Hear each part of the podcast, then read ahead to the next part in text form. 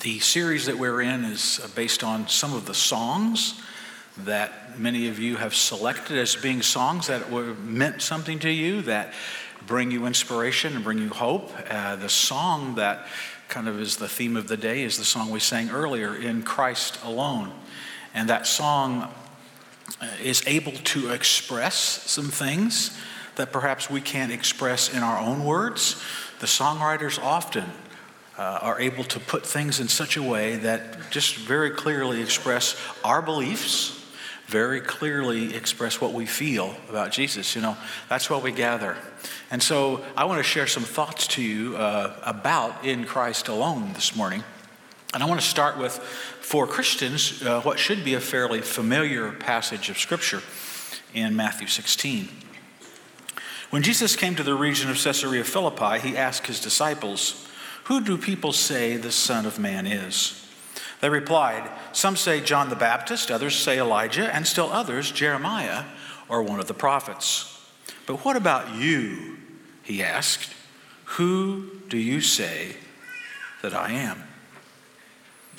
Who do people say Jesus is today?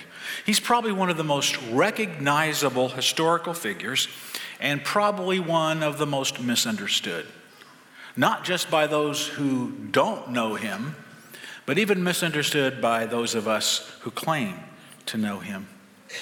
So, if Jesus were walking down the street today and he would say to random people, Who do you say that, of course, I don't think he'd say it quite that way, but who do you say that I am? What, what do random people that you meet or might meet every day say about Jesus? Who do they say he is? Audience participation. A good man, prophet, moral teacher, son of God. Okay, healer, healer, store, and redeemer. What else? Savior. Now, folks, this is all extremely religious. But I have news for you. Most people on the street won't say what you said, except for perhaps good man and good teacher. Most people today don't know who Jesus is, like you know who Jesus is. It's a little astounding to those of us that remain in a Christian bubble. But those who are outside the Christian bubble, Jesus is just, well, let's look at this.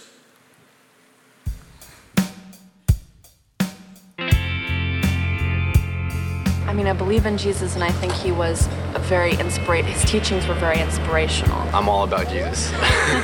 I love Jesus, um, and I think that his teachings and his beliefs were pure. Well, Jesus was the first historical figure who didn't treat women as unclean second-class citizens. I think of um, a, a, person um, who who was beautiful and, and loving, and and I think basically enlightened, like like like a, another Buddha, basically. Uh, Jesus seems like, uh, if, if what the, if the stories are true, he seems like a pretty alright guy.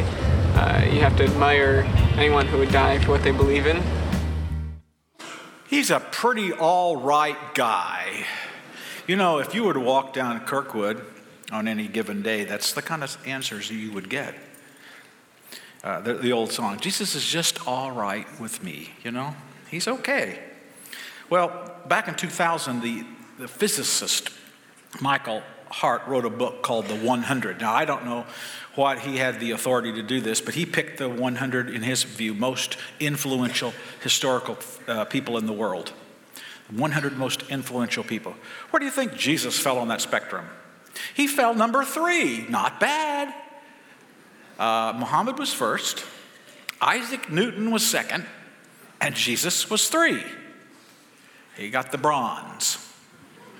So, Hart goes on to say something like this uh, Jesus was the inspiration for the most influential religion in history. And then he said, Jesus had an extraordinarily impressive personality. So I guess he won the, you know, the personality award for the top 100. I don't know. You know, even if Jesus was just merely an inspirational person, he still changed the world. John Ortberg writes about the ways that Jesus has influenced our cultures throughout the centuries. Let me name some of the, ways that Jesus, as a person, influenced our world. One thing is his, uh, his teaching and treatment of children. In the ancient time, children weren't exactly uh, valued very highly. And Jesus' love and care and concern for children has elevated their importance in our societies today. Jesus' call to love God with everything we have, including our minds, has led to the move for universal literacy and education for all, even those who aren't the elite of society. In fact, our universities today, Indiana University and others, were seminaries to start with. Jesus had compassion for everyone that he met, much much different than the culture that was around him. Everyone counted in the eyes of Jesus, and that idea of compassion has been translated into almost every culture of our world today. Jesus lived a life as a humble servant. He was a leader, but he was serving others. One preacher wrote this It is unlikely that any of us would aspire to humility were it not for the historical impact of Jesus. Jesus led through serving. In the ancient world, rewarding your friends and punishing your enemies was the norm. But Jesus came along and talked about forgiveness and love of enemies and peace with everyone. Jesus spoke up for all of those in the world that were excluded, the least and the, the last of all of humanity. And that has sprung up movements of humanitarian efforts to alleviate poverty. All sorts of things have happened because of Jesus' influence and compassion and care for our world. And so, even if he was just an impressive personality, he has affected all of history in this, these ways and many. And this is where many people stop. Jesus was a good man and he was a good teacher. But he's much more than a good man and a good teacher, and that's why we're here today. Let's pick up the story again in verse 15. But what about you? Jesus asked. Who do you say I am? Simon Peter answered, You are the Messiah, the Son of the living God. Jesus replied, Blessed are you, Simon, son of Jonah, for this was not revealed to you by flesh and blood, but my Father in heaven. When, when Peter says to Jesus, You are the Messiah, the Messiah uh, is the Hebrew term for a liberator or king. And many times we read this, we see the translation, You are the Christ. That is the Greek word, uh, which means anointed one. So, you know, in the olden, olden days, king time, uh, kings were, were inaugurated, so to speak, by anointing their head by pouring oil over their heads. And this signified that they have been chosen. And, and, and so, what Peter is saying to Jesus is, You are the king that God has chosen. You are the king that God has chosen. The Jewish people were looking for a liberator. They were looking for someone to save them from Roman oppression. We all know about the times that uh, Jesus lived in, how the Romans had conquered everything. They weren't exactly nice people. They uh, imposed a lot of rules and regulations and taxes upon uh, the Jewish people, and they just felt burdened by this. And so when Peter says, You are the Messiah, the king that God has chosen, Peter had something little bit different in mind than what Jesus had in mind and for the plan of God. So we see throughout the New Testament, uh, uh, the Gospels, Jesus and even the other writers of the Gospels trying to help people understand that Jesus' kingdom is not a literal kingdom. It is not a political kingdom, it is a spiritual kingdom. And it's far greater than any literal kingdom could ever be because it lasts eternally. The kingdom of God, the kingdom where Jesus is the king, is made up of those who submit their lives to God and who let Him reign over them. The preacher Scott Dudley said this The religion you choose will be based on the problem you think you have. The religion you choose will be based on the problem you think you had. The problem the disciples had was we need liberation from this oppressive Roman government. And so when when Peter says, You are the king that God has anointed, the only thing Peter really has in mind at this point is, You're going to get us out of this mess. You are going to turn this world upside down and we are going to be in control again. We will be free. We will be liberated. The problem the disciples had, be, Jesus became the solution. He's going to do this for us. And before we think, oh, that's kind of a narrow view of Jesus, let's remember that we also often have a narrow view of Jesus. We look to him for that little problem that we want to solve. We look to him for that issue that seems to be plaguing us that only he can have. And so if he can solve that, he's a little like our good luck charm or our rabbit's foot. You know, we can depend on Jesus to do this for us, but he is so much more. Now, it's not that he may not do those things with us and for us, but he's so much more than just a very narrow picture. In Christ alone means more than just what we think of Jesus. It's bigger than that. So another question we might ask is who does Jesus say he is? I think it's important for us to know who he thinks he is. And for that answer, we go to a very a familiar passage of Scripture in John 14. Remember, as they gathered together some of the last teachings of Jesus, uh, Jesus begins to tell them, I am going to go away. And they get really stressed out about that because, after all, if he's a liberating king, how can the king liberate if he's going to be gone? And so Thomas says to Jesus, Lord, we don't know where you're going, so how can we know the way? Jesus answered, I am the way, the truth, and the life. No one comes to the Father except through me. If you really know me, you will know my Father as well. From now on, you do know him and have seen him. Jesus makes some startling claims as he speaks to his followers. This claim is, is just amazing, for he says, What? I am the exclusive exclusive way to God. There are no others. Uh, Barclay gives this illustration. I'm going to paraphrase it, not Charles Barkley, William Barclay, the English theologian. Uh, he says, Suppose, and I'm going to just change it to Blooming, suppose that as the students are coming into town next month, uh, someone comes up to you and says, I need to get somewhere. Can you give me directions because I'm confused? And you say, Okay, here's what you do you go out of this parking lot and you turn east. That would be right. Okay, and then you're going to go up the hill, and then there's going to be a roundabout. And when you get the roundabout, you'll take the th- third exit, and then you'll go north for a while. I don't know for sure how long because I've lived here so long, I don't know how far is. I just go till I know. And you're going to go through uh, three stoplights, I think, and then you're going to turn back west. But oh, no, you can't do that. You've got to go one more street because that's a one way street. And then you, you know, the person's probably going to get lost. What if you would say to that person, Follow me, I'll take you there? When Jesus says, I am the way, the truth, and the life, no one comes to the Father but by me, what he's saying is, I'll take you with me. Follow me, I know the way. By the way, that's not just a, a, good strategy to following Jesus, but that's a strategy Jesus even uses today as we seek to have people uh, learn more about him. Follow me as I follow Jesus. So, the first thing is this exclusive claim that he makes that he is the only way to God. And then Philip wants some more clarification because eh, he's the only way to the Father. Then he says this Lord, show us the Father. That, we, that will be enough for us. Jesus answered, Don't you know me, Philip? Even after I've been among you for such a long time, anyone who's seen me has seen the Father. How can you say, Show us the Father? Don't you believe that I am in the Father and the Father is in me? The words I say to you, I do not speak on my own authority. Rather, it is the Father living in me who is doing his work. Believe me when I say that I am in the Father and the Father is in me, or at least believe on the evidence of the works themselves.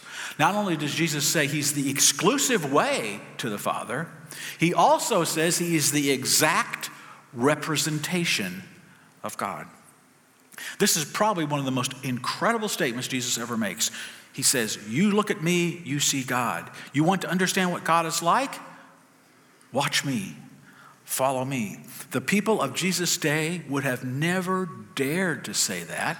And in fact, when he says this, When he hints at this, they cry blasphemy. He is sinning against God. No wonder the religious leaders wanted to put him to death because he was placing himself on a level with God himself. But you know, those words were pretty divisive then, but they're still divisive today. We seem to want a way to the Father that is multiple choice. How do I find God is the question. Then we get A, Jesus. B, C, all these other ways, and maybe a D, all of the above. I can just pick and choose what I want. And then maybe an E, none of the above. There's no way to get to the Father. But Jesus says, not only am I ex- uh, the exact representation of God, you have to choose A. There is no other choice but A. It is the right answer. There is no other answer. That hardly seems like a nice guy to me. There's only one way. One author says Jesus is scandalously nice. He is nice to all the wrong people and offensive to all the right people. As you see Jesus in his ministry, he says some things that are pretty offensive to who? The religious leaders. Jesus uses that word hypocrite several times to refer to religious people who are trying to find God by all these rules and regulations, and he calls them hypocrites, play actors. But to the seeker and the skeptic, he's no better because he says there's no other choice that you have to make. You're either on my side and let me show you the way to the Father, or there is no other side. Either it's true, Jesus is the Son of the God, living God, or it's not true. C.S. Lewis wrote some famous words on this subject that I know many of you have read, but I think they bear repeating uh, as it relates to this passage. Let me read it for you. A man who was merely a man and said the sort of things Jesus said would not be a great moral teacher. He would either be a lunatic on the level with the man who says he is a poached egg, or else he would be the devil of hell. You must make your choice. Either this man was and is the Son of God or else a madman or something worse. You can shut him up for a fool, you can spit at him and kill him as a demon, or you can fall at his feet and call him Lord and God. But let us not come with any patronizing nonsense about his being a great human teacher or a nice guy. He has not let that open to us. He did not intend to. We sing songs about Jesus, teach and we preach about him, pray in his name, serve others in his name. We do that because we believe he is the Son of God. Or do we? So we must answer that question that's asked of Peter Who do you say that I am? Jesus asks. And before we get to the final answer, we ought to consider one more question Who does Jesus say that you are? I could be Tim Thompson and sing. He sang last week in the sermon, and everybody liked it, but I'm not going to do that. Uh, I don't, I'm, I'm, not a trendsetter like he is, but you remember the old song, uh, Jesus loves me, this I know. I mean, the Bible tells us so. What does Jesus think of me? He loves us. God created us in his image, and a loving God reaches to us through Jesus because he loves his creation. For God so loved the world that he gave his son. It's a given. Jesus loves us. God loves his people. But even more astounding than that is how God feels about all of us who choose to believe in Him and to follow Jesus. Let me read a little further in this passage. Believe me when I say that I am in the Father and the Father is in me, or at least believe on the evidence of the works themselves. Very truly I tell you, whoever believes in me will do the works I have been doing, and they will do even greater things than these because I am going to the Father. Now that's pretty astounding. Jesus has left this whole business to us. He has left the business of good news. He has left the business of love and compassion and, and carrying out His work to us. Now, that's pretty risky, if you ask me. And yet he says, You will do greater things than I could do. Why? Because he was limited in his human form to just where he could be. We have not been limited. We are scattered all over the world. And these disciples of Jesus changed their world. They turned it upside down because Jesus gave it to them and they took it and they made something of it. They went farther than he could go and they scattered. Here's the point not only does God love the whole world and loves us, he also believes in his people. He thinks we can do it. He wants us to do it. In fact, we're the only plan he's got. I'm reminded of the story early on when uh, Jesus is taught and, the, and, and he goes away and the guys are going out in the boat. Remember that? And then it storms and all of a sudden they see Jesus out on the water. They think he's a ghost and, and they're all afraid. Jesus says, Don't be afraid. And Jesus is walking on the water. Remember that story? And then what does Peter do? He says, What? Let me come to you. Remember, does anybody remember that story? Am I just, okay? Nod your heads. Okay. So what happens?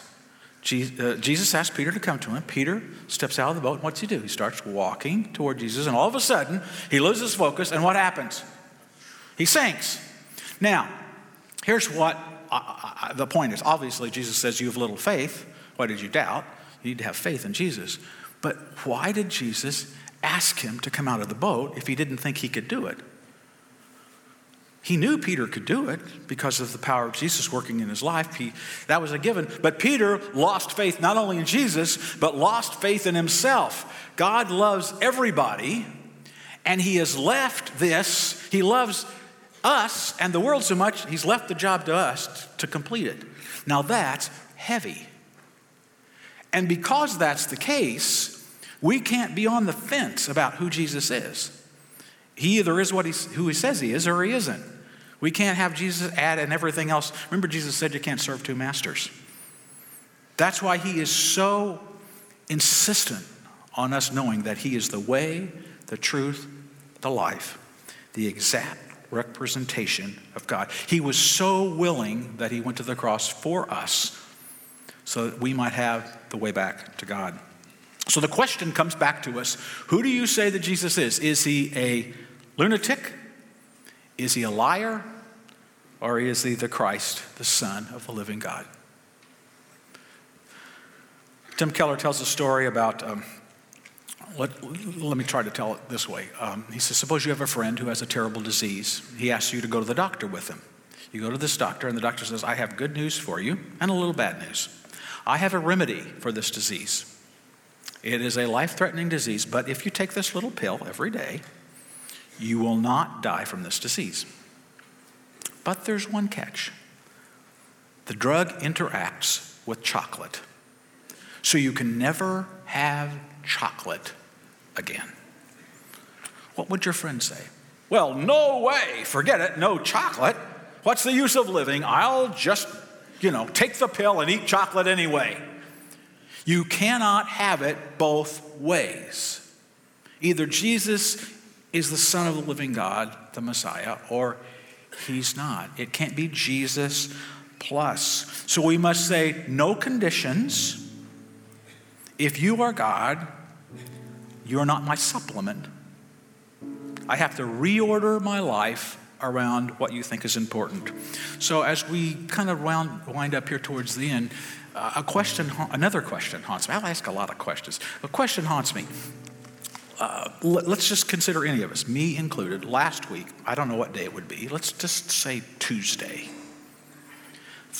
If a, documenter, a documentarian followed you around Tuesday Uh, and followed around someone who is far from God and looked at your lives, what would be the difference? If Jesus is the center of your life, wouldn't you think in some way on Tuesday, you would be different than a person far from God. After all, He's left this whole business to you and me. But as I think about it, I think about Tuesday, and of course, I work here, so it's a little easier because I'm supposed to just be sitting around praying all day, but it's hard for us here too, by the way. As I think about it, I don't know that I would be different than anybody else on Tuesday last week. I don't know that the fact that Jesus is the Christ, the Son of the living God, made any big difference to me on Tuesday. And that bothers me. Some of you feel like you're coasting or you're, you know, you're on a plateau, and it's probably because we don't consider the difference should be. We need to reacquaint ourselves with the original Jesus. Not that Jesus that we think we need, but the Jesus that really wants us to be more like him.